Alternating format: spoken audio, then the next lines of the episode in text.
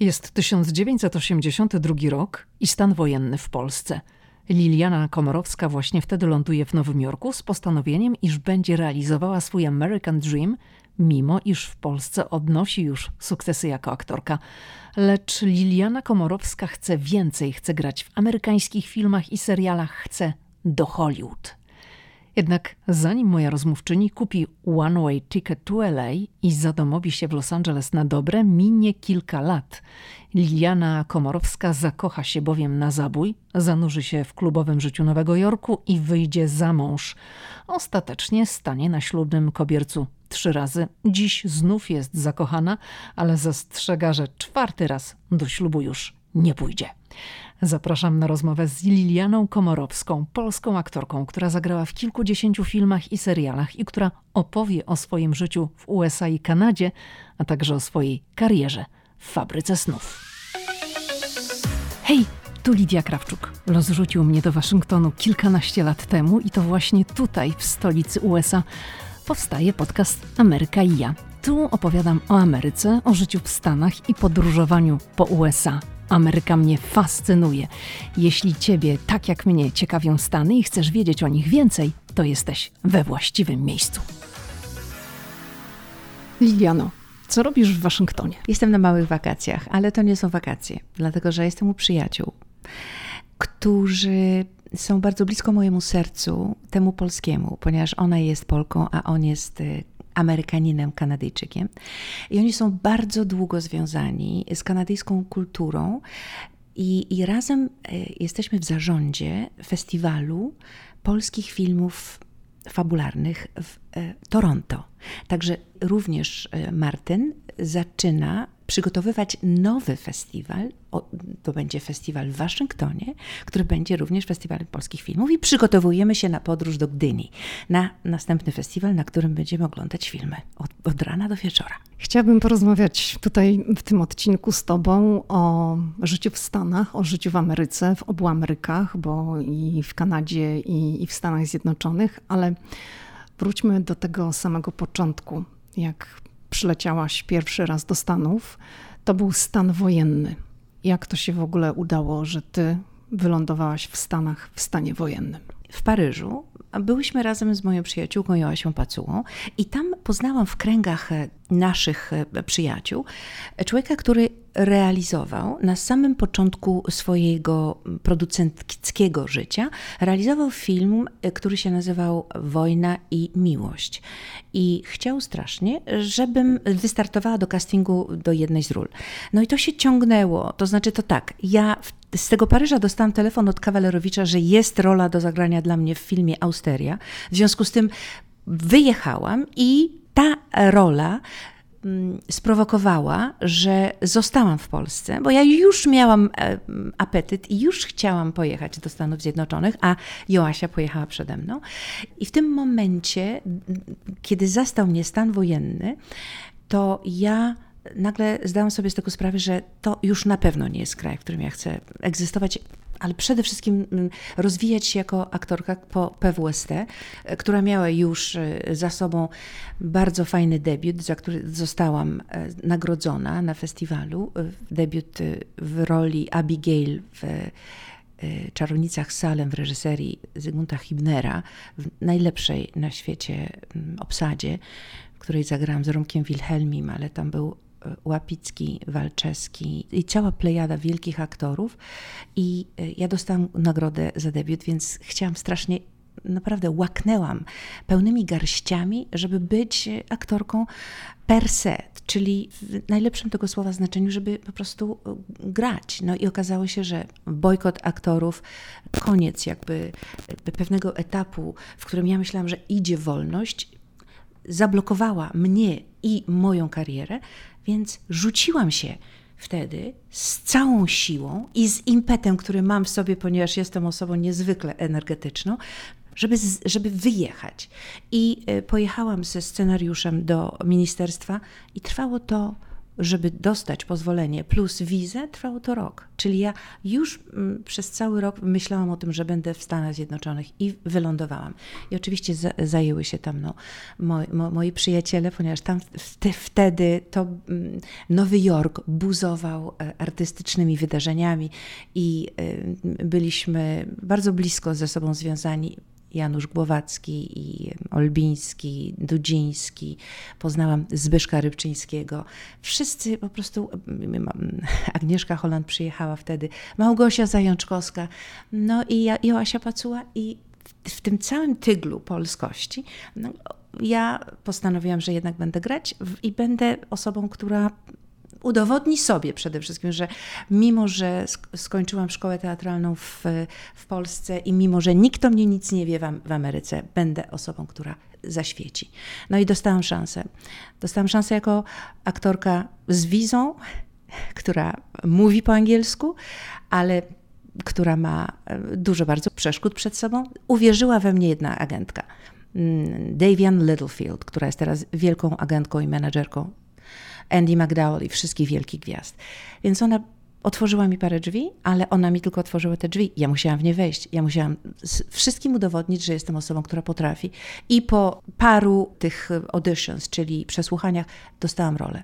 Chciałam jeszcze wrócić do tego samego początku, bo no teraz z perspektywy to jest oczywiście taka wersja skrócona, ale czy to nie było trochę tak, że też jechałaś do mężczyzny do Nowego Jorku? To teraz nie już nie jest ważne. Najważniejszy jest ten powód, że chciałam sobie e, udowodnić, że jestem osobą, która potrafi być samodzielna. W związku z tym to był taki e, powód, jak rozmawiałam z Agnieszką, Agnieszka mi powiedziała, ty jesteś osobą, która ma w sobie to, że tobie się uda bez nikogo osiągnąć to, co chcesz. I to jest bardzo ważny komunikat dla każdej kobiety, że nie możemy, nie musimy się e, przed sobą samą oszukiwać, albo myśleć, że jesteśmy mniej warte, że, że mamy, y, to się nazywa po angielsku crutches, czyli wiesz, że kulę, że ktoś jest tą kulą, ale on może być kulą, która pomaga, albo może być kulą u nogi. Dlatego najlepiej liczyć na siebie. I właśnie w momencie, kiedy dostałam tę te, te, te, pierwszą rolę na e, operze e, soap opera, operze mydlanej e, Another World, wtedy udowodniłam sobie, że mogę i to, jest, I to był ten najważniejszy element, bo potem już e, wszystko poszło i e, to, że. to ja, ja mówię o tym, że to są miłostki. Oczywiście to był jakiś tam kiedyś wielki, wspaniały moment w moim życiu, który mi pozwolił na to, żebym, żebym wyjechała, ale ja jestem osobą niezwykle niezależną i przez te wszystkie lata i te wszystkie y, takie emocjonalne huśtawki, ja zawsze słuchałam się swojego głosu wewnętrznego i on mnie prowadził. I w związku z tym y, ten mężczyzna był tylko na chwilę i ten głos wewnętrzny mi powiedział: idź, Liliano. I wyszłam, po prostu tak jak byłam. Wyszłam z takiego domu na Piątej Avenue i powiedziałam sobie: ja idę za głosem serca. Powiedziałaś, że przyjeżdżając do Stanów mówiłaś po angielsku. W jaki sposób się uczyłaś języka? Mówimy tutaj o czasach przecież komunizmu, gdzie w szkole nikt nie uczył nikogo języka angielskiego, no i wymagało to albo takiej determinacji, albo domu, w którym na takie rzeczy zwracano uwagę. Jaka była Twoja historia? Moja historia z angielskim była łatwa, ponieważ ja się zakochałam w kinie amerykańskim od Chaplina poprzez e, kino nieme, Marlena Dietrich i tak dalej, ale potem te wszystkie muzykale. Ja byłam wychowana w rodzinie artystycznej, gdzie mieliśmy niedzielę ze starym kinem. I tam uczyłam się troszkę tego, że ja strasznie chcę mówić w tym języku. Poza tym byłam, to, to, jest, to jest takie marzenie wewnętrzne, żeby, żeby sobie poradzić z, z tym językiem, bo patrzę na piękne twarze, na świetne historie i chciałabym bardzo być tak jak oni, czyli jak Ginger Rogers, albo jak Marilyn Monroe, albo jak e, Rita Hayward.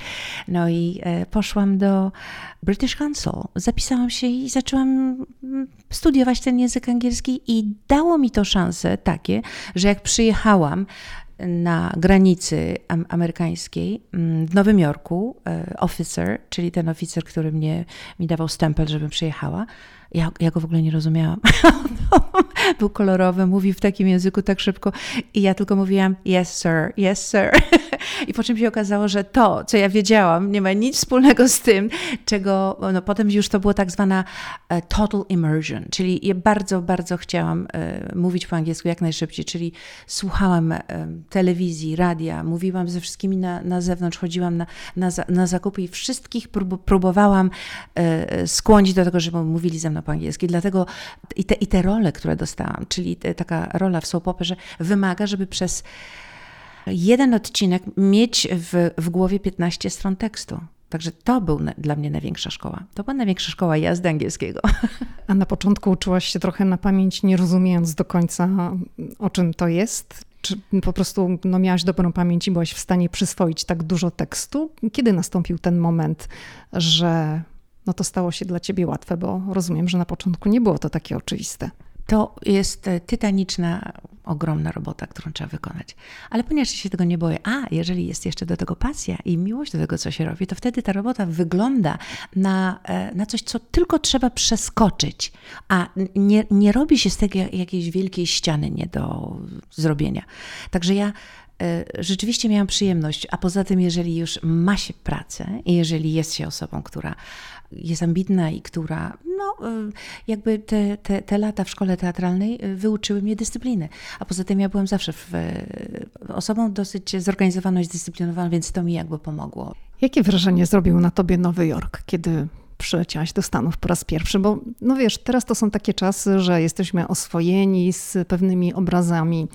Instagram, internet, YouTube, no można wszystko zobaczyć z każdej strony.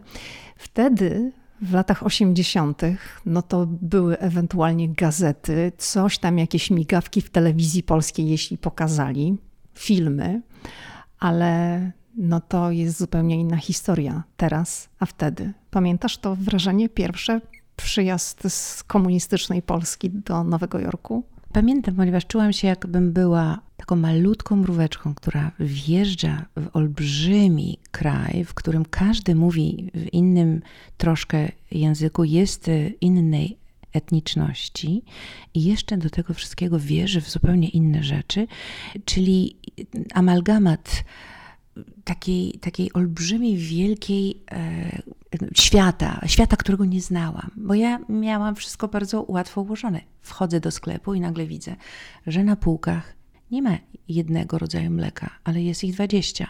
Jak z tego wybrać? I czasem się musiałam poważnie zastanowić, co ja chcę, i, i, i musiałam się tego wszystkiego nauczyć, tego, te, te, tego multitude, czyli tego ol, olbrzymiej ilości rzeczy, które e, cały czas cię bombardowały, i to, że wchodzisz do miasta, które jest e, jakby dżunglą cementu, dlatego że nie można było nawet, nawet słońca zobaczyć poprzez te olbrzymie drapacze chmur.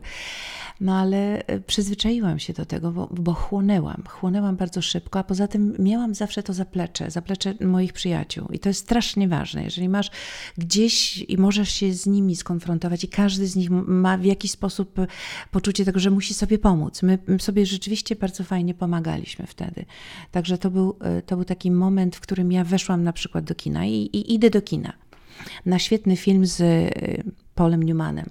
I, I stoję w kolejce. I mówię tak, no stoję w kolejce po, po, po bilet, prawda? No ale stoję w kolejce, stoję, stoję i nagle się okazuje, że wszyscy idą, wchodzą i pokazują bilety. Ja nie mam tego biletu. Także ja nie wiedziałam, bo to zupełnie inny sposób e, e, patrzenia na to, jak się naj, najprostsze rzeczy robi. Więc jakby weszłam do tego kina bez biletu i nagle usiadłam. I siedzę i tak, za chwileczkę y, zamkną y, drzwi, ale ja nie mam ani biletu, ani miejsca. A u nas w Polsce wszystkie miejsca są numerowane. I tak światła gasną, ja siedzę w tym, y, wy, roztrzęsiona totalnie. Myślę, że za chwileczkę jakaś policja po mnie przyjdzie. Mówię, co ja tu kurczę zrobiłam? No, ja chcę po prostu wejść do kina, zobaczyć Pola Newmana na wielkim ekranie. Światło zgasło, wszystko się zamknęło.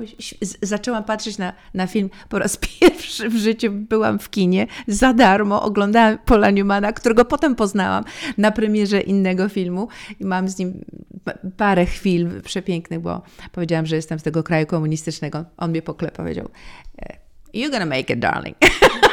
Także to było bardzo, bardzo, bardzo e, takie e, romantyczne, powiedzmy sobie, no ale, ale osoba, która, e, która uczy się po prostu na swoich własnych błędach.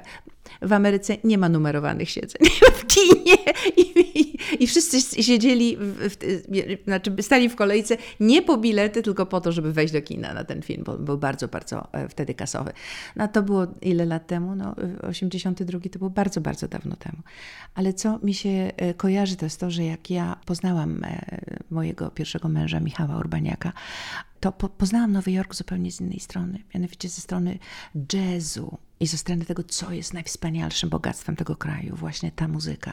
I, i, i być w tych e, Village Vanguard, czy Blue Note, czy poznałam Milesa Davisa, który zaprosił Michała do współpracy przy okazji takiego takiej płyty, którą robię, nazywa się Tutu. No ja jestem w studiu i patrzę na największą legendę jazzu i patrzę na mojego pierwszego męża, który po prostu dzisiaj już też jest legendą. I było to niezwykłe. To było takie wspomnienie, które zawsze zostaje, że jesteś wśród tych największych, najwspanialszych ludzi, właśnie dlatego, że byłaś tam, wtedy, w tym momencie. Czytałam, że twój ślub z Michałem Urbaniakiem miał miejsce na wysoko na Empire State Building, tak? Czy to wtedy robiło na tobie wrażenie? Bardzo wiele osób do dzisiaj marzy, żeby odwiedzić Nowy Jork. Ty masz ślub na szczycie, na tarasie widokowym Empire State Building. Czy to było wow, wielkie halo, czy no po prostu w ogóle skąd ten pomysł? Empire State Building kojarzy nam się z Nowym Jorkiem, kojarzy nam się z Ameryką, kojarzy nam się z tym, że jeżeli, jeżeli dotkniemy go, jeżeli możemy się wspiąć na ostatnie piętro i zobaczyć e, z takich wyżyn e, najpiękniejsze miasto na świecie, naj, najbogatsze, największe, no to może ci się coś darzy. A ja właśnie mierzyłam zawsze wyżej niż mogę. Znaczy, wierzyłam, że jeżeli jestem tu, to chcę dotknąć wszystkiego, co jest najwspanialsze. No i muszę powiedzieć, że mój pierwszy mężczyzna, z którym się na chwilę związałam, tak jak mówiłam, miał biuro w Empire State Building.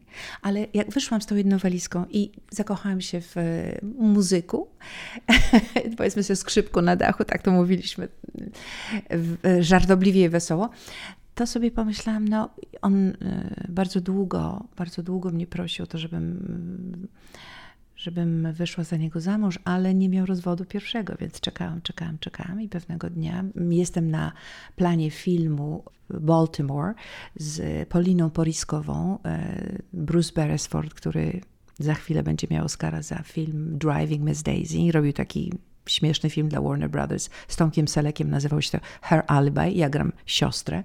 I dzwoni telefon i Michał mówi, Liliana, mam rozwód i bardzo chcę wziąć z tobą ślub no wszyscy się tak zdziwili, mówili, jak to? Jak to? A on mówi tak, możemy już jutro. no więc, więc wszyscy oczywiście w, w oklaskach, że Lila bierze ślub. Wyjechałam i to, to, to trwało 24 godziny. Poszliśmy do, do biura stanu cywilnego w Nowym Jorku i to trwa, żeby dostać tak zwane licencje 24 godziny. I gdzie? No, no to my postanowiliśmy, że gdzie? No ja mówię, jak to gdzie? W chmurach. Ja chcę być w chmurach. Ja chcę być z moim romantycznym skrzypkiem na dachu w chmurach. I postanowiliśmy, że to będzie właśnie State Building. Wzięłam e, Yellow Pages, czyli to jest taki... Y, mm, Taka książka telefoniczna, można powiedzieć. Książka telefoniczna, w której znaleźliśmy telefon do e, człowieka, który udziela ślubu cywilnego. I on zapytał się, jaki denomination, czyli wiesz, czy chcemy być jakiś mm, katolicki, czy nie, nie, nie. Taki świecki, normalny, cywilny ślub. I umówiliśmy się z nim na dole. Michał zaprosił Głowackiego Janusza, żeby był naszym świadkiem. Ja miałam przyjaciółkę, która była moim świadkiem razem. No i z watachą naszych przyjaciół pojechaliśmy windą na ostatnie piętro i tam najpierw był wielki deszcz, więc wszyscy parasole y, otworzyli, a japońscy turyści robili nam zdjęcia.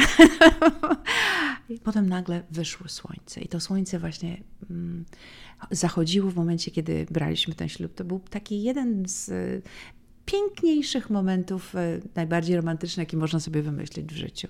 I to chyba jest to, jak my kreujemy sobie swoje własne życie.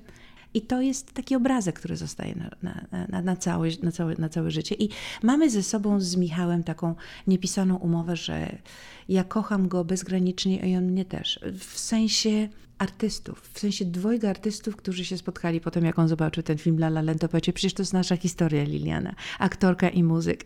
Spotykamy się tylko nie w La La Land, tylko w Nowym Jorku.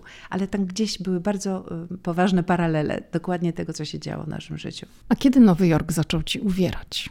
Bo uciekłaś z Nowego Jorku. Uciekłam z Nowego Jorku y, właśnie dlatego, że świat jazzowy jest światem y, dosyć ciemnym, w której można wejść i można z niego nie wyjść, tak jak w taki tunel. Więc ja czułam się w pewnym momencie jak w takim tunelu, z którego nie ma wyjścia i chciałam oddechu i chciałam siebie wyzwolić z takiej właśnie mm, ciemności i, i blokady, która nie pozwalała mi na to, żeby, żeby poczuć się znowu sobą, ja czułam się uzależniona w każdym mm, aspekcie mojego życia. I czułam, że mimo, że kariera bardzo dobrze mi idzie, że mam świetnych agentów, że, że, że mam świetną mm, społeczność, która mnie popiera, ale nie byłam szczęśliwa. W związku z tym chciałam zawalczyć o siebie, a jedyną rzeczą, którą mogłam zrobić, to uciec stamtąd. Także to był ten element i punkt zwrotny, kiedy znowu spakowałam się i z jedną walizeczką wyszłam z domu i pojechałam do Los Angeles. Ale to było rzeczywiście tak, bo no, czytałam w wywiadach, gdzie były cytowane Twoje słowa, kiedy mówisz, że no po prostu spakowałam walizkę i pojechałam na lotnisko i poleciałam do LA. Czy powiedziałaś o tym mężowi, że zmieniasz swoje życie, czy już z LA do niego zadzwoniłaś i powiedziałaś to koniec? Ja mówiłam mu bardzo, bardzo często, że jeżeli coś nie będzie tak, to ja po prostu muszę się wyzwolić z tego, bo um, ja nie czułam się bezpiecznie w tym związku i e, doszło właśnie do takiego momentu, kiedy właśnie musiałam się zdecydować.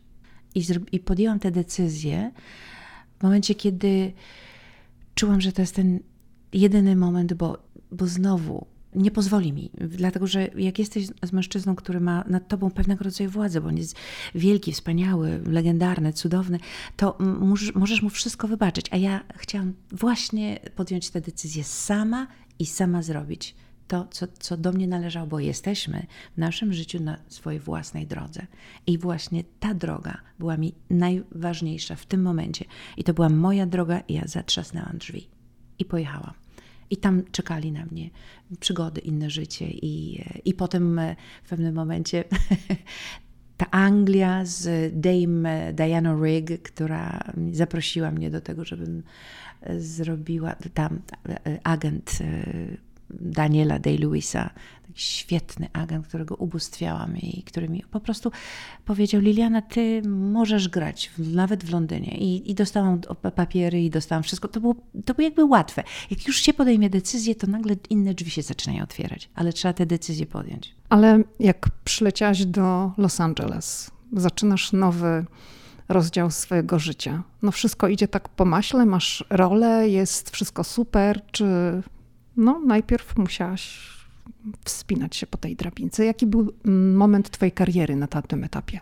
Y, najważniejsze jest to, że ma się dobrego agenta. Ja miałam dobrego agenta w Nowym Jorku, który mnie skoligował z dobrym agentem. Czyli jeżeli jest y, dobry agent,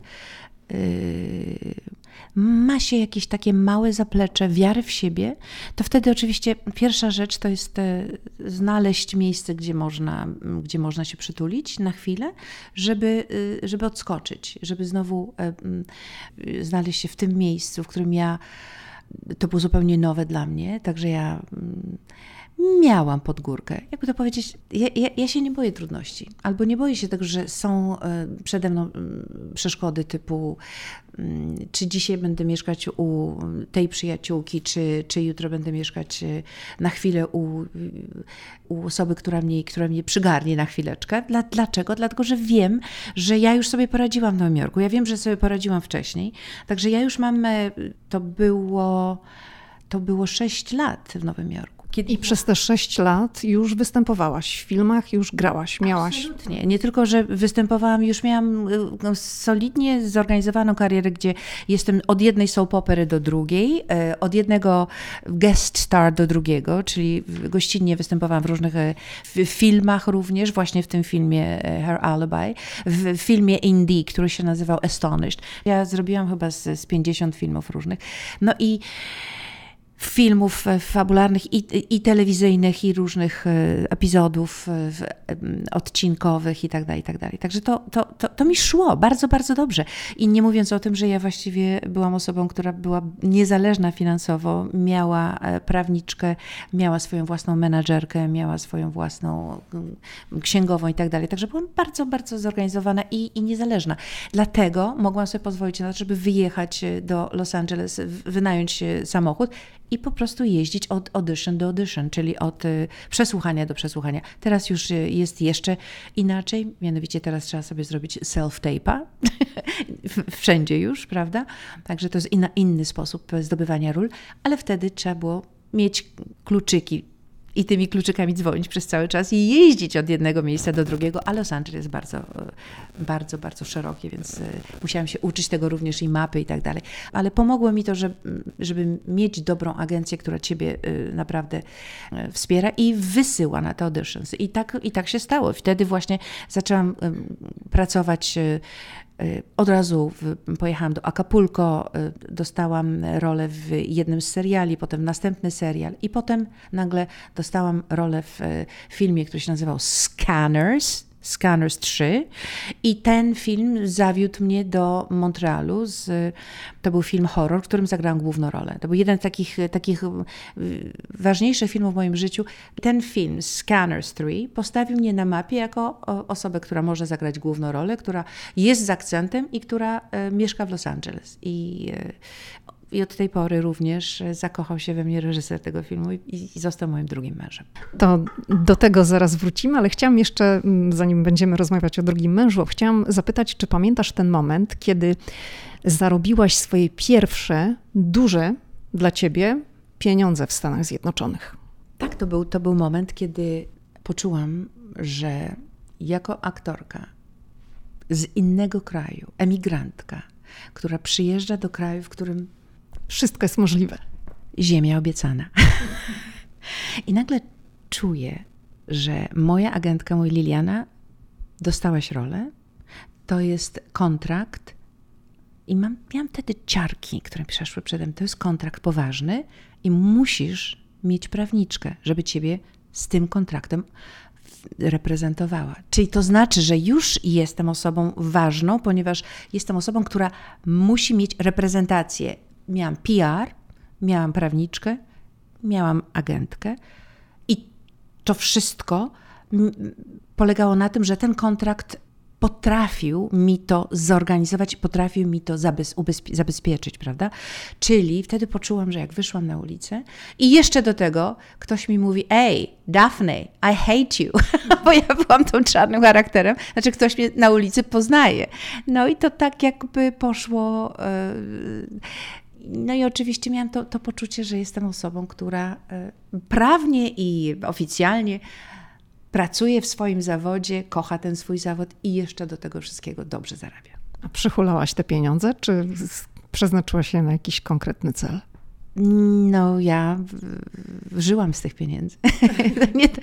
żyłam z tych pieniędzy i jednocześnie inwestowałam w, w siebie jako osobę, która e, do dzisiaj dobrze jakby to powiedzieć, od, od strony każdej, zdrowia e, wewnętrznej. E, oczywiście byłam w, w, w klubie sportowym i tak dalej, bo to bo każda z, z nas, aktorek, najważniejszy jest dla niej instrument, czyli wszystko jest ważne. Ważne jest nie tylko to, że jesteś w stanie zdobyć rolę, ale ważne jest to, jak Twój instrument e, się zachowuje, jak, e, jak jesteś silna od strony tej, żeby, żeby przyjechać, żeby pojechać, żeby, żeby, żeby być e, w sile, bo ja byłam już wtedy osobą taką pod 30, czyli ja przyjechałam w wieku 26-7 i zdobywałam tę rolę już pod 30, czyli jak, przy, jak przyjechałam do, do Los Angeles i poprosiłam mojego menadżera, bo miałam i agenta, i menadżera wtedy już Michael Mann był jednym ze znakomitych menedżerów. On był menedżerem Joan Collins. I on poszedł do mnie do największej agencji, którą zresztą reprezentuje w tej chwili, e, która reprezentuje mm, Joasię Kulik, z którą pracowałam ostatnio przy e, serialu Pajęczyna. I byłam, i on mówi tak, Liliana, no ja spróbuję z najlepszymi agentami, żeby ciebie reprezentowali. Niestety nie wyszło. Dlaczego? Dlatego, że oni mówili, no troszkę za stara. To już wtedy czułaś, mimo że nie miałaś 30 lat, tę presję wieku w Hollywood. Niestety, niestety tak jest. E, wtedy młodą i wspaniałą taką gwiazdą była Bridget e, Fonda. Bridget Fonda była córką e, brata Jane Fondy i ona miała swoje pierwsze piękne pięć minut. Dzisiaj już nikt o niej, o niej nie, nie, nie pamięta, ale wtedy wszystkie agencje jakby mówi, o, ona jest młoda, bo ona ma, nawet chyba miała jakieś 21, 22, a w tej chwili y, aktorki zaczynają w wieku 15, w wieku 13. Ja nie mówię o tych, które y, zawsze jak y, aktorki dziecięce, prawda, czyli te, które zaczynają, ale, ale amerykańskie aktorki zaczynają bardzo szybko i nie mają specjalnie żadnych uniwersytetów. U nas e, to był zupełnie, zupełnie inny model, inny, inna forma robienia kariery. Musisz e, być magistrem sztuki, żeby wejść do teatru i żeby z wielkimi tuzami pozwolić sobie być jedną z, z, z nich e, i, i, zarabiać w sensie dowartościowania, że musisz pokazać, kim jesteś. A w Ameryce jesteś tą, która mm, wchodzi i po prostu jest najbardziej naturalną i ma e, w sobie ten talent. Ma w sobie talent, który można odkryć przed, kamerą, tak jak Julia Roberts, czy ona skończyła jakieś szkoły. Nie, jest jedną z największych, a zaczynała właśnie jak Pretty Woman.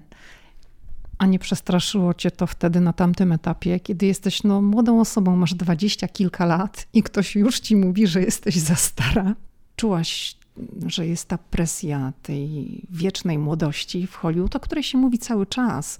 Nie wiem, czy ona dzisiaj jest jeszcze większa niż wtedy. Ja myślę, że y, to jest niestety, ale obosieczny miecz Hollywood. To znaczy taki, w którym można z miliona ludzi wyciągnąć jedną przepiękną, cudowną osobę, która absolutnie nie ma nic wspólnego z branżą i z edukacją, ale jednak ma coś w sobie tak niesamowitego, charyzmatycznego i jednocześnie ma łatwość bycia przed e, kamerą, której na przykład nie ma osoba, która jest bardzo wykształcona, bo ją trzeba oduczać tego, co ją e, szkoły teatralne nauczyły. Ja jestem zwolenniczką tego, żeby stawiać na to, że jeżeli ja kocham to, co robię, to i będzie dla mnie miejsce i znajdzie się dla mnie to miejsce. A jeżeli nie jestem w odpowiednim moment, miejscu, bo dla mnie Nowy Jork i Los Angeles to były te miejsca. To są miejsca dla ludzi, którzy chcą coś osiągnąć i którzy nie boją się, i którzy biorą ryzyko i którzy wiedzą, co to znaczy resilience. Resilience to znaczy być odpornym na wszystkie przeszkody, być odpornym na to. Dlatego amerykańscy aktorzy mówią, jak ja zdobywam rolę. Na przykład taki, e, czy Tom Cruise, kiedyś jakby jeszcze był przed, przed tym Tomem Cruise'em, zanim był Tomem Cruise'em, to on po prostu przyłączył się do Brad Pack, czyli do takich, do, do, do kolegów, i on powiedział: Powiedz mi, jak to się robi, że ty robisz to? I zaprzyjaźnił się z kimś. I ten ktoś mu powiedział: Słuchaj, ja mam e, przyjaciela, producenta, on szuka takiej osoby, idź. Także to jest tak, że łączysz e, swoje, swój potencjał z inną osobą, która już jest wyżej od ciebie, bardzo cię lubi, ci może pomóc. On tak zrobił. Ja miałam e, spotkanie z, właśnie z Tomem Cruzem do filmu Cocktail i ja jestem osobą, którą musimy się pocałować i on jest bardzo sympatyczny, wszystko jest fajnie. I teraz jest kwestia między mną i jeszcze jedną aktorką. I ja siedzę na walizkach, ponieważ już jest możliwe, że, że będę grała. Niestety nie, nie wyszło. Nie wyszło tym razem, ale to, to dla mnie była mordęga, żeby się pogodzić z faktem, że ja jestem osobą, której niestety nie dali tej roli. Albo Klaus Maria Brandauer jest. Ale czy tą przeszkodą był twój wiek? Wiesz co? To jest kwestia tego, że ona, tak, była młodsza ode mnie troszkę. I może miała troszkę mniejszy akcent. A w Klaus Maria Brandauerze to było tak, że to, było, to była kwestia po prostu tak malusieńka. Kwestia tego albo ona, albo ona obie mogłyby zagrać dokładnie. Ja miałam zagrać e, żonę jego, a on był bokserem wtedy, wiesz. Okazuje się, że hiszpańska aktorka, która właśnie przyjechała z jakiegoś festiwalu i dostała nagrodę, weszła im bardziej, bo, bo było trochę więcej o niej słychać niż o mnie. Ale y, szanse miałyśmy dokładnie takie same, wiesz? A powiedz, czy z Twojej perspektywy jest w tej chwili łatwiej, czy jest trudniej? No bo z jednej strony, tak jak wspominałaś, w tej chwili wysyła się gotowe nagrania, castingi odbywają się albo online, na żywo, albo wysyłasz taśmę, znaczy nagranie ze swoją rolą i to otwiera możliwości tak naprawdę ludziom zewsząd. Nie trzeba pojechać do Los Angeles, żeby na miejscu się pojawić. Także to jest z jednej strony no, teoretycznie łatwiejsze, ale z drugiej też jest kwestia obecności w mediach społecznościowych. Jeżeli ty jesteś w stanie zbudować już na wejściu jakąś swoją publiczność, no to też to jest na plus. Pamiętam, czytałam taki wywiad z Jennifer Aniston i ona mówiła o tym, że ona nie rozumie tych współczesnych czasów, że w tej chwili tak naprawdę liczy się to, kto ma więcej followersów na Instagramie, niż kto jaki ma talent. Jak ty na to patrzysz? Ja patrzę podobnie jak, e, jak aktorzy w Polsce. Jan Englert powiedział, to jest po prostu surrealistyczne, co się dzieje w tej chwili.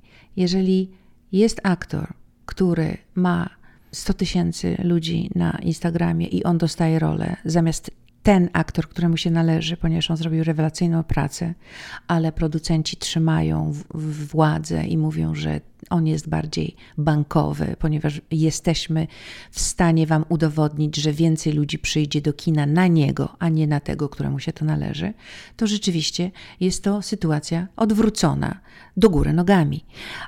Ja w to wierzę. Jednocześnie jestem członkinią związków zawodowych, które walczą o aktorów, czyli Screen Actors Guild, który się połączył teraz z AFTRA. Ja jestem w Screen Actors Guild AFTRA. Jestem teraz e, osobą, która rzeczywiście bardzo mocno e, patrzy na tę sytuację i widzi, jak w podcastach, właśnie Screen Actors Guild, aktorzy bardzo narzekają, mówiąc, że my przejmujemy pracę castingowców Castingowcy mieli kiedyś specjalne biura, gdzie się przychodziło, mieli specjalnych ludzi. Wszyscy byli zatrudnieni po to, żeby aktor przyszedł i zrobił swoją robotę. A teraz aktor, oprócz tego, żeby robił swoją pracę, czyli wykonywał to, co do niego należy, został y, za to zapłacony, on musi robić całą pracę za castingowca, czyli za tego, że musi mieć sprzęt, musi mieć y, z tyłu specjalny y, ekran, musi mieć człowieka, z którym to będzie robił, czyli z tym, z którym on będzie tę scenę robił. I on to wszystko musi wyreżyserować i jeszcze do tego wszystkiego musi to w takim, a nie w innym formacie wysłać castingowcowi na gotowca.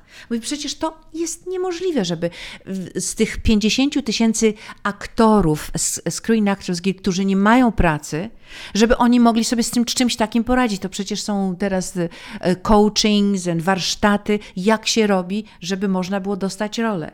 Także naprawdę jest to e, bardzo trudna sytuacja i podziwiam tych aktorów w Hollywood, bo ja w tej chwili jestem już troszeczkę w innym miejscu mojego życia. Ja zrobiłam to, co, co, co miałam do zrobienia i mam długą karierę i, i teraz jestem zupełnie inaczej na to patrzę. Ja to patrzę bardziej z dystansu. Ale ty się nie obrażasz na media społecznościowe, korzystasz z nich, nawet powiedziałabym, że je wykorzystujesz tak instrumentalnie. Wiesz, y, to jest tak, że ja się teraz bawię.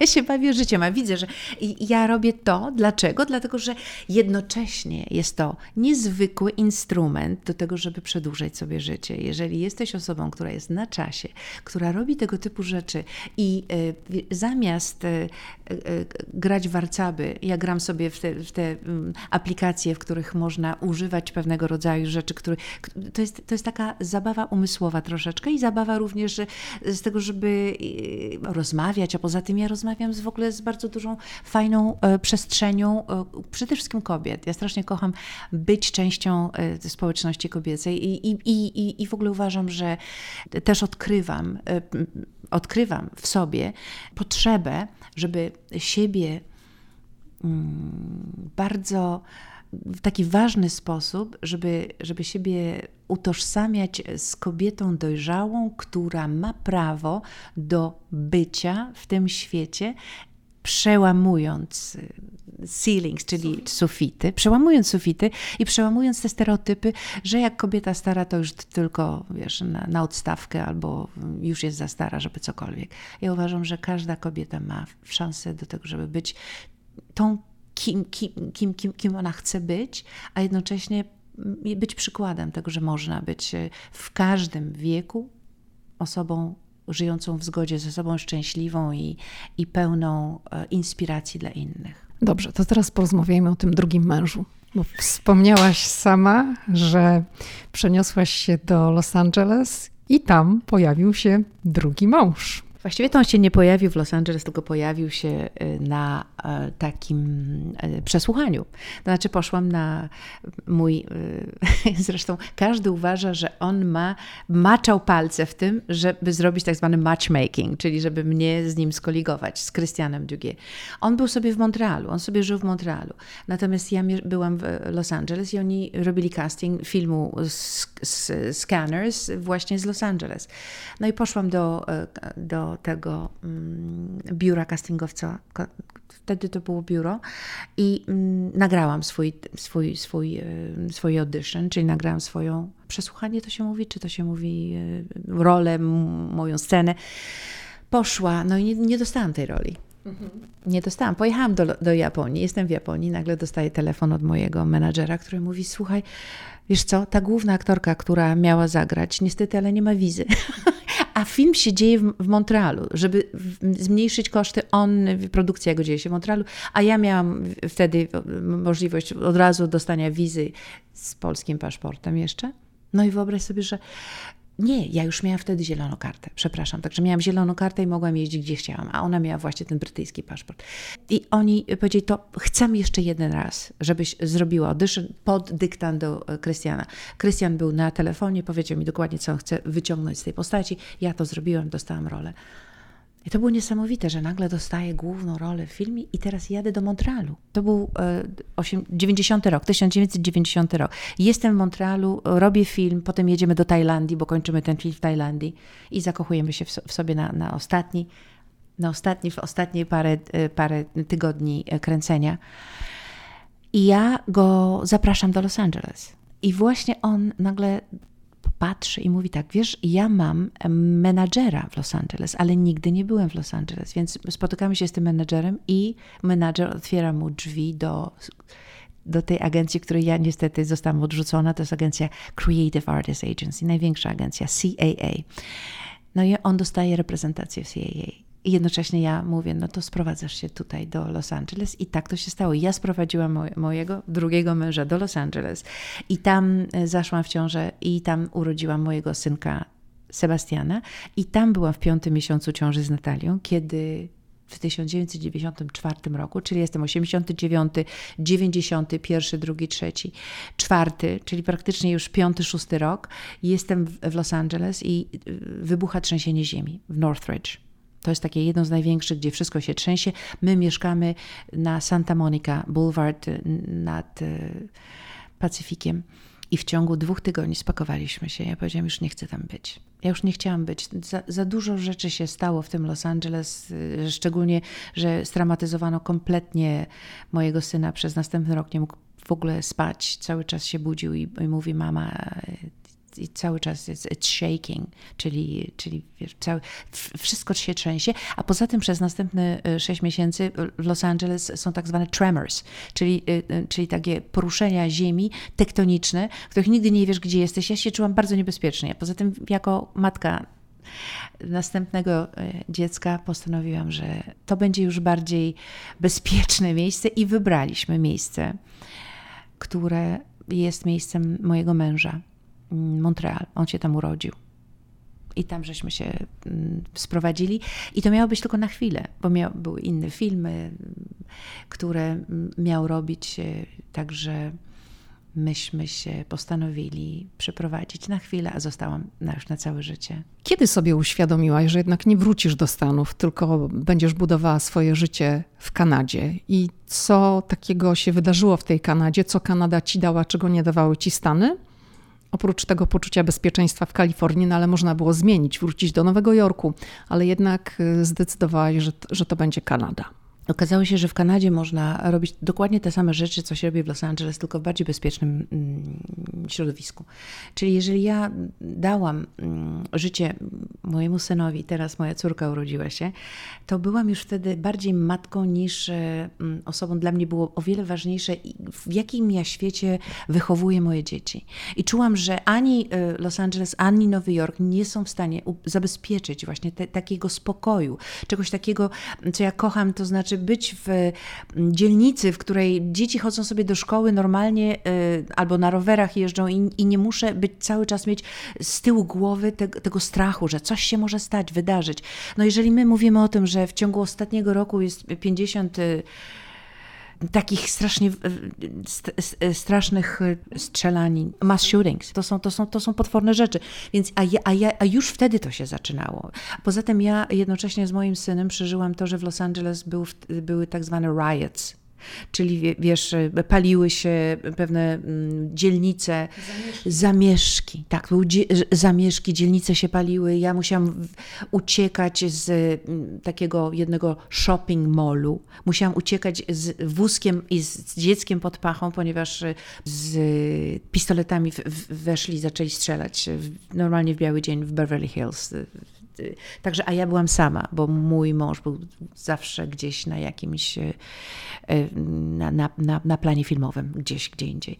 Także zdałam sobie z tego sprawę, że muszę mieć bezpieczeństwo. To jest dla mnie najważniejsze w tej chwili, żeby zbudować to gniazdo. A gdzie jak mogłam budować to gniazdo, jak w Los Angeles? Wszyscy patrzą na ciebie nie jak na matkę, tylko jak no, e, kim ona jest albo kim ona nie jest. Gdziekolwiek nie idziesz, to cały czas jesteś taki taki kanał wło, wło, włożony, w którym wszyscy oczekują od ciebie albo żebyś e, coś robiła w swoim zawodzie, albo żebyś była e, osobą, która e, albo produkuje, albo jest osobą w tym miejscu, akurat na Ziemi. Tam trzeba być aktorką, jeżeli jesteś aktorką, a nie osobą, która zamieni się w inną rolę. A ja miałam ochotę właśnie bycia wtedy matką matką, żoną, a potem dopiero aktorką, mając męża, wymyśliłam sobie, że to będzie taki związek Fellini-Massina.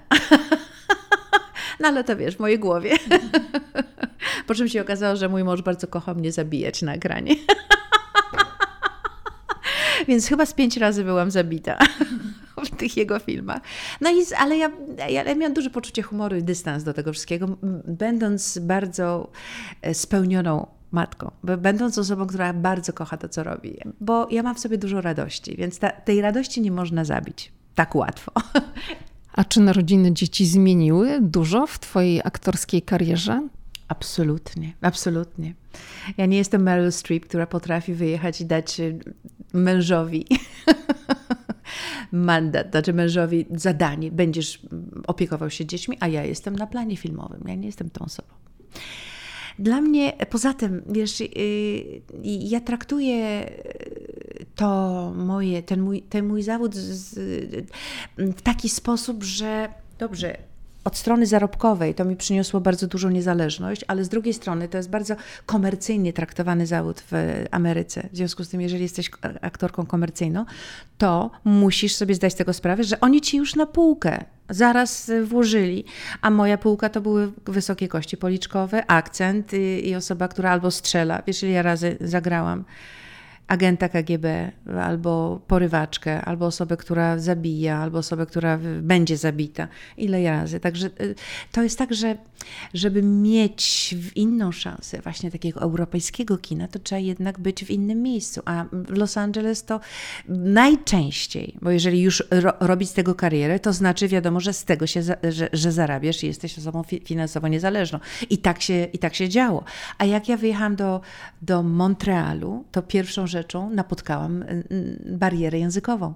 Nowym językiem był język francuski, musiałam się go nauczyć. To znaczy, kiedyś tam wcześniej też studiowałam francuski, bo jestem osobą, która jest ciekawa świata, więc uczyłam się tego francuskiego, ale to był francuski y, paryski, a nie kebecki. Także to też jeszcze była inna, zupełnie inna sprawa nauczenia się tego dialektu. No i zagrałam. I mam agenta do dzisiaj. I, i, I jestem cały czas, jak to się mówi, aktorką pracującą.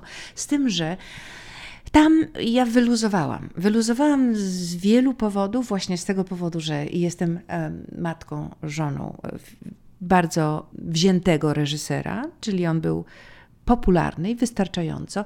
Był reprezentowany potem przez wiele innych agen agencji, ale dużo bardzo ciekawych filmów zrobił poprzez amerykańskie koprodukcje z Kanadą. W związku z tym nie trzeba było jechać do Los Angeles i e, mierzyć się z tym, z tym, co byłoby znowu zmianą całkowitą i, i, i, i w ogóle naszego całego schematu, jak, jaki wymyśliliśmy sobie jako rodzina. Więc e, wolałam tam i, i uczyłam się tego języka francuskiego i byłam e, jednocześnie osobą, która mm, weszła w nowy świat, w świat e, Polonii, która mnie bardzo potrzebowała. Jestem tą jedyną aktorką i jak to się mówi, po francusku la polonaise, czyli nie polones, tylko ta Polka, la polonaise. Ja byłam tą Polką. Czyli wszyscy mnie znali od każdej strony osobą, która promuje kulturę polską, która ma fundację, która mm, prowadzi festiwal od 2000 roku. Tam zaprosiłam pana e, Krzysztofa Zanussiego, który mówi, pani Liliano, pani, my mamy już teraz dwie komorowskie, pani Maję Komorowską i Lilianę Komorowską w moich paru filmach. Także ja zaczynałam w dwóch filmach u Krzysztofa Zanussiego. E, także, także mm, ja cieszyłam się z tej strony. Cieszyłam się tym, że mogę być bardziej Polką niż tą amerykańską, e, wtłoczoną w schemat bycia amerykańską aktorką, która jest polskiego pochodzenia. Ja, nawet jak rozmawiałam z takim aktorem, który z, zrobił e, świetny film Tatarak, młody chłopak który, z Nowego Jorku, e, który mówił, główną rolę wtedy zagrał u, u Wajdy, to był dla niego wielki przełom, powiedział, ponieważ ja mam polskie nazwisko, urodziłem się w Ameryce, to i tak dostaję tylko polskie role, ponieważ oni nie mogą sobie y, wybić z głowy, że ja nie mam akcentu. I oni tak mówią, a dlaczego ty nie masz akcentu? Musisz mieć akcent. A on mówi, nie, ja nie mam akcentu. I to jest strasznie smutne. Także niestety, ale są te, tego takie mm, schematy, prawda? Czyli y, y, rzeczy, których nie, my nie możemy przeskoczyć jako aktorzy. No i mamy Joasię Kuli, która robi tam karierę, ale ona zawsze ma akcent. Niestety tego akcentu nie da się w żaden sposób y, ominąć. Czyli trzeba po prostu się z tym pogodzić, że będzie się do, dostawało rolę cudzoziemek rolę cudzoziemek i, i to będzie jeden mm, jakby taki y, ciąg tego, że nie można zagrać czegoś, czegoś czego y, co, co nam się marzy w duszy, tego, co można było zagrać, jak się mm, nie ma akcentów w swoim e, oryginalnym kraju. Dlatego Joasia bardzo, bardzo mądrze postanowiła, że ona będzie w Polsce. Ona jest matką, ona jest też żoną świetnego reżysera, ona jest świetną aktorką i w Polsce dostaje o wiele lepsze propozycje niż w Stanach, bo w Stanach musi walczyć, mm, przybijając się rękami y, z tymi wszystkimi najmłodszymi, bo jak się ma już po 40, to jest zupełnie inna. Zupełnie inna, a jak się ma już po 60, to jest jeszcze inna sytuacja, prawda? Lidiano, czytając wywiady z Tobą przed naszą rozmową, to mam takie przeświadczenie, że ty się, no powiem tak wprost, nie certolisz. I mówisz, co myślisz, i nie bawisz się w konwenanse. I nawet jak to nie jest dla ciebie niewygodne, i chciałabym tutaj zacytować Twoje słowa, które mm, pojawiły się w wywiadzie dla Wiwy, powiedziałaś tak. Mężowie jeden po drugim wyskakiwali z mojego gniazda dla dużo młodszych i głupszych bab, bo bali się mojej dojrzałej inteligencji. Tych mężów było trzech. Mm, czy tej bezpośredności uczyłaś się tutaj w Stanach, czy zawsze to miałaś, że byłaś niezależna, mówiłaś co chcesz, mówiłaś prawdę, mimo że no nie jest może łatwo przyznać, że małżeństwa skończyły się w taki, a nie w inny sposób. Jak to jest z tobą? Jestem kobieta, która uczy się i dojrzewa na swoich własnych doświadczeniach i błędach. Czyli ja miałam w sobie zawsze pewnego rodzaju otwartość i ekstrowertyczność, czyli jestem osobą do świata otwartą. W związku z tym przyciągam a przyciągam dużo ludzi, z którymi chcę mieć e, do czynienia. Czyli jeżeli mężczyźni wchodzą w moje życie, to nie dlatego, że ja ich nie chcę, tylko dlatego, że ja ich przyciągam. Tylko dlatego właśnie uczę się na tym doświadczeniu lekcji życiowej i chciałabym nie popełniać błędów. Niestety te błędy się zdarzają, dlatego że jesteśmy kobietami tak konstruowanymi wewnętrznie, że ja najpierw zakochałam się w, we wspaniałym gigancie, geniuszu muzycznym. Dlaczego? Bo ja byłam na co dzień otoczona muzyką i y, rozrywką, i tańcem, i estradą. Moi rodzice tancerze i mama reżyser takich przedstawień muzycznych i tak dalej. Także ja to kochałam, wchłaniałam. Nie wiedziałam, że to jest e, mężczyzna, który jest poturbowany wewnętrznie, który no niestety, ale jako, e, jako ten sposób, w którym on był, jego życia, jazz, powodował, że to było najważniejsze w jego życiu, że nic innego się nie liczyło, a zachłyśnięcie się sobą i tym, że ja byłam jego muzą na chwilę, było cudowne dla mnie, ale ja chciałam budować życie, musiałam wyskoczyć z tego, żeby, żeby siebie zbudować na nowo i siebie ocalić. Potem był następny mąż, z którym ja bardzo myślałam, że to już jest jedyny i ten ostatni. Dlaczego? Bo ja mam najpiękniejszy wzór na świecie. Rodzice przez 70 lat razem, mój tata miał jedyną kobietę w życiu, za którą dzisiaj tęskni ogromnie, bo będzie miał za chwilę 94, a mamy już nie ma od 4 lat.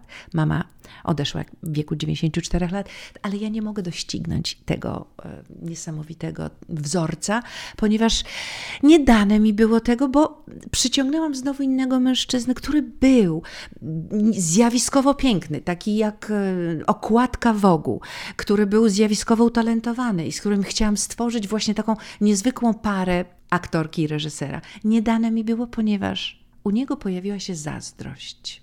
Zazdrość, że jest kobietą, która ma tyle do zaoferowania, że on jakby gasł przy mnie. A ja tego nie widziałam. Ja chciałam dawać i dawać i pokazywać, że ja mogę tyle zrobić w tym naszym związku. On tego nie potrzebował. W związku z tym musiałam zrezygnować.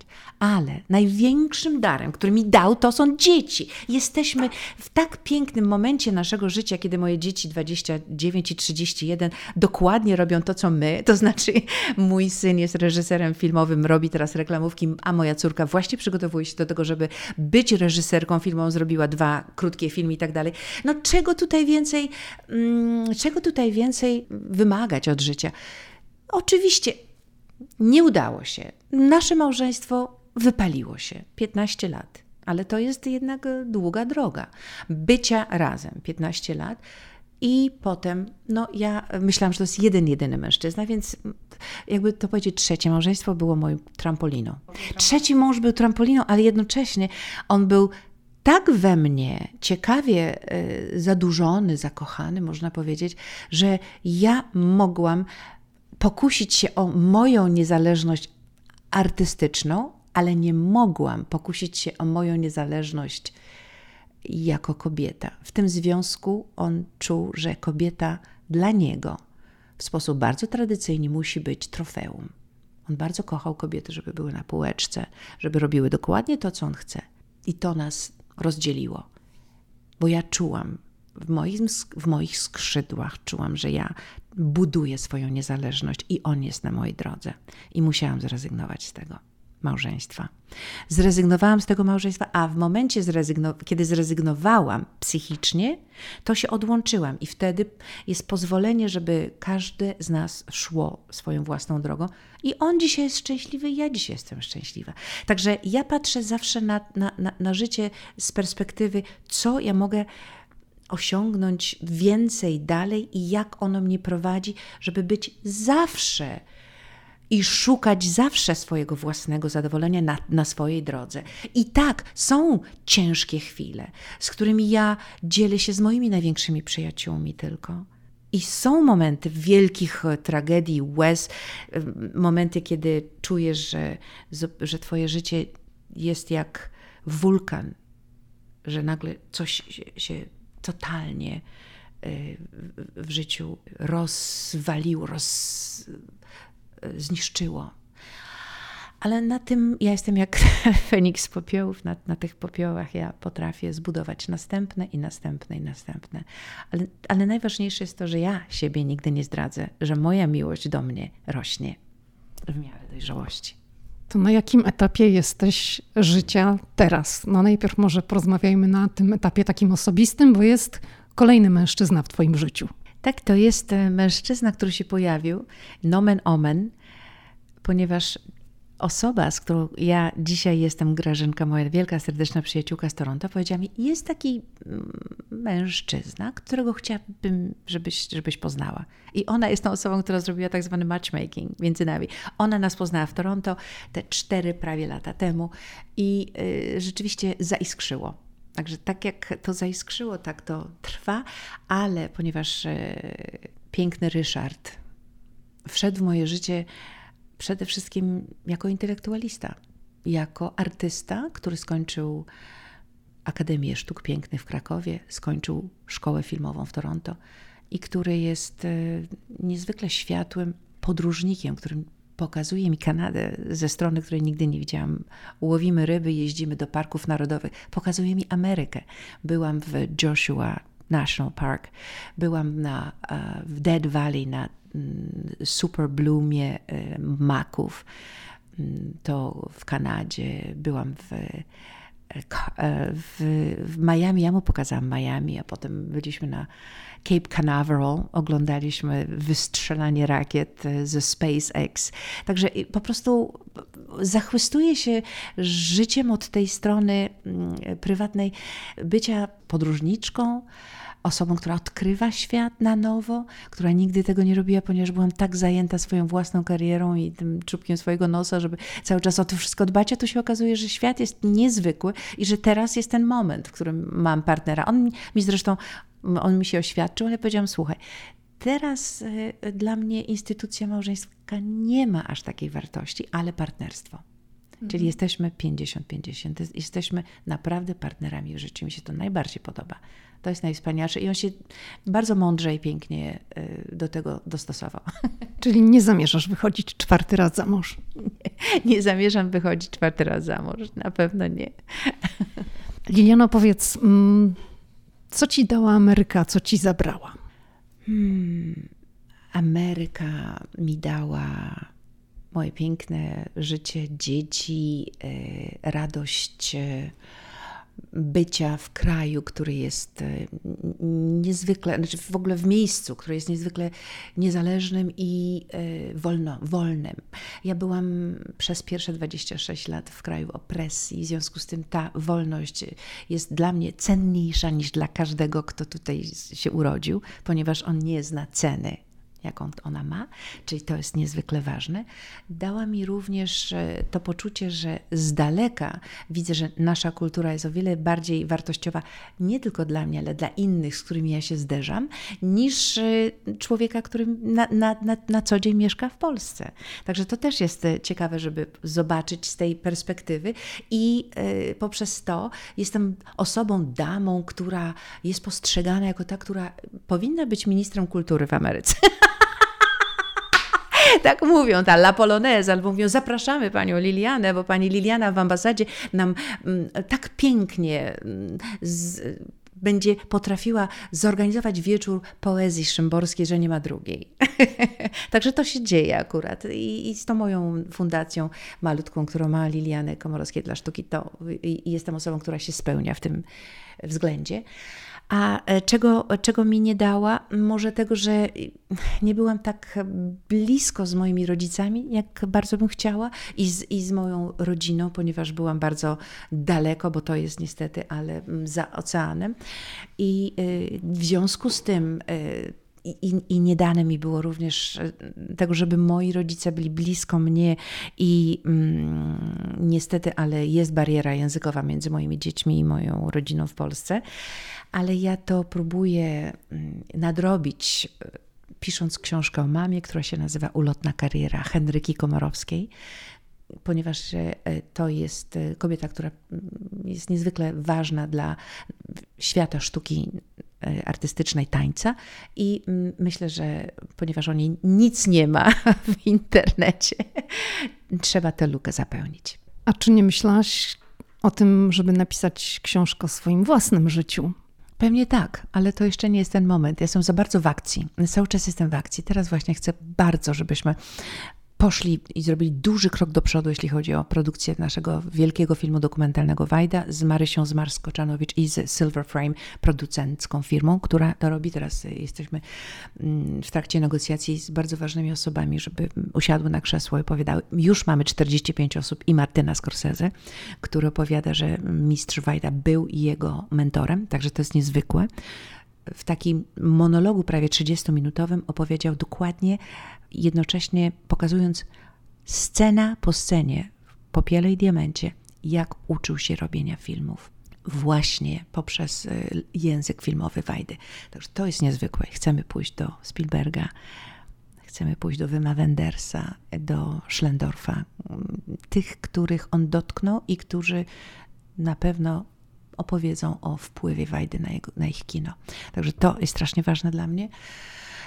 Także jestem taką kobietą w akcji, która nie jest jeszcze teraz gotowa na robienie moich własnych e, wspomnień, memoirs i tak dalej, ale pewnie pewnego dnia, jak już się tak, tak solidnie zestarzeję, tak już wiesz, może w tym momencie, ale teraz jestem za bardzo mm, osobą, która żyje tym, tym, tym now, czyli żyje czasem, teraźniejszością i teraz. I czas jest bardzo ważny dla nas, także musimy go wy wykorzystać w sposób najlepszy, najmądrzejszy, najwspanialszy. I, i czuję, jak um, we mnie rośnie, ponieważ ta, ta um, nasza kobiecość w naszym świecie jest coraz bardziej obecna. I, I o to równouprawnienie, i o to, żeby kobiety rządziły światem to, był, to byłby dla mnie to kwintesencja, byłaby kwintesencja, mogłabym wtedy pięknie odchodzić. Jak sądzisz, jakby potoczyło się Twoje życie, gdybyś w tym 1982 nie poleciała do Nowego Jorku? To można by napisać książkę pod tytułem Co by było, gdyby Hitler wygrał wojnę? A co by było, gdyby na przykład e, no, nie było e, Solidarności? No co by było, gdyby z, naszym, z naszym krajem? Co by było, gdyby? Tego nie można w żaden sposób sobie wyobrazić. To można tylko od strony fikcyjnej napisać następną fabułę, prawda? A, a, a to już do, od tego są świetni scenarzyści. Natomiast ja jestem osobą, która bardzo kocha tu i teraz. Że jestem osobą i to jest również naszym skrzywieniem zawodowym aktorskim. Że aktorzy strasznie lubią być tu i teraz, w tym momencie naszego życia, bo nic innego nie jest ważniejsze niż tu i teraz. Bo to, co my wykrowaliśmy, już było, a to, co jest przed nami, jest właśnie tu i teraz. No ale nie myślałaś nigdy, no, jakby na przykład potoczyła się moja kariera, gdybym została w Polsce? Wiesz, e, e, to tak rozmawiałam z, z panem Krzysztofem Zanusim i on powiedział, pani Liliano, no niestety, no, jest taka, taki problem z panią, bo pani koleżanki wyglądają jak pani babcia. Także no cóż, może jest ten problem ze mną, że ja się niby nie starzeję. No wewnętrznie na pewno nie, bo mam zawsze to dziecko w sobie. Także mm, to dziecko nie ucieknie i ono jest e, pełne tak, takie wierzganie nóż, nóżkami wewnętrznymi. Także to jest e, też e, ciekawe i fajne, co będzie dla mnie w przyszłości. I ja nie lubię patrzeć na moją przeszłość w sferze gdybania. Tylko, że to się odbyło, ja zrobiłam taką decyzję i ja naprawdę jestem odpowiedzialna za wszystko, co się stało w moim życiu. Okej, okay, to już tak na koniec. Liliana Komorowska za pięć lat. Liliana Komorowska za pięć lat. No ja jestem osobą, która tylko e, i wyłącznie e, żyje dniem dzisiejszym. Za pięć lat będzie dokładnie tak samo jak dzisiaj i jeszcze lepiej. Dziękuję bardzo za rozmowę. Dziękuję. Bardzo było miło.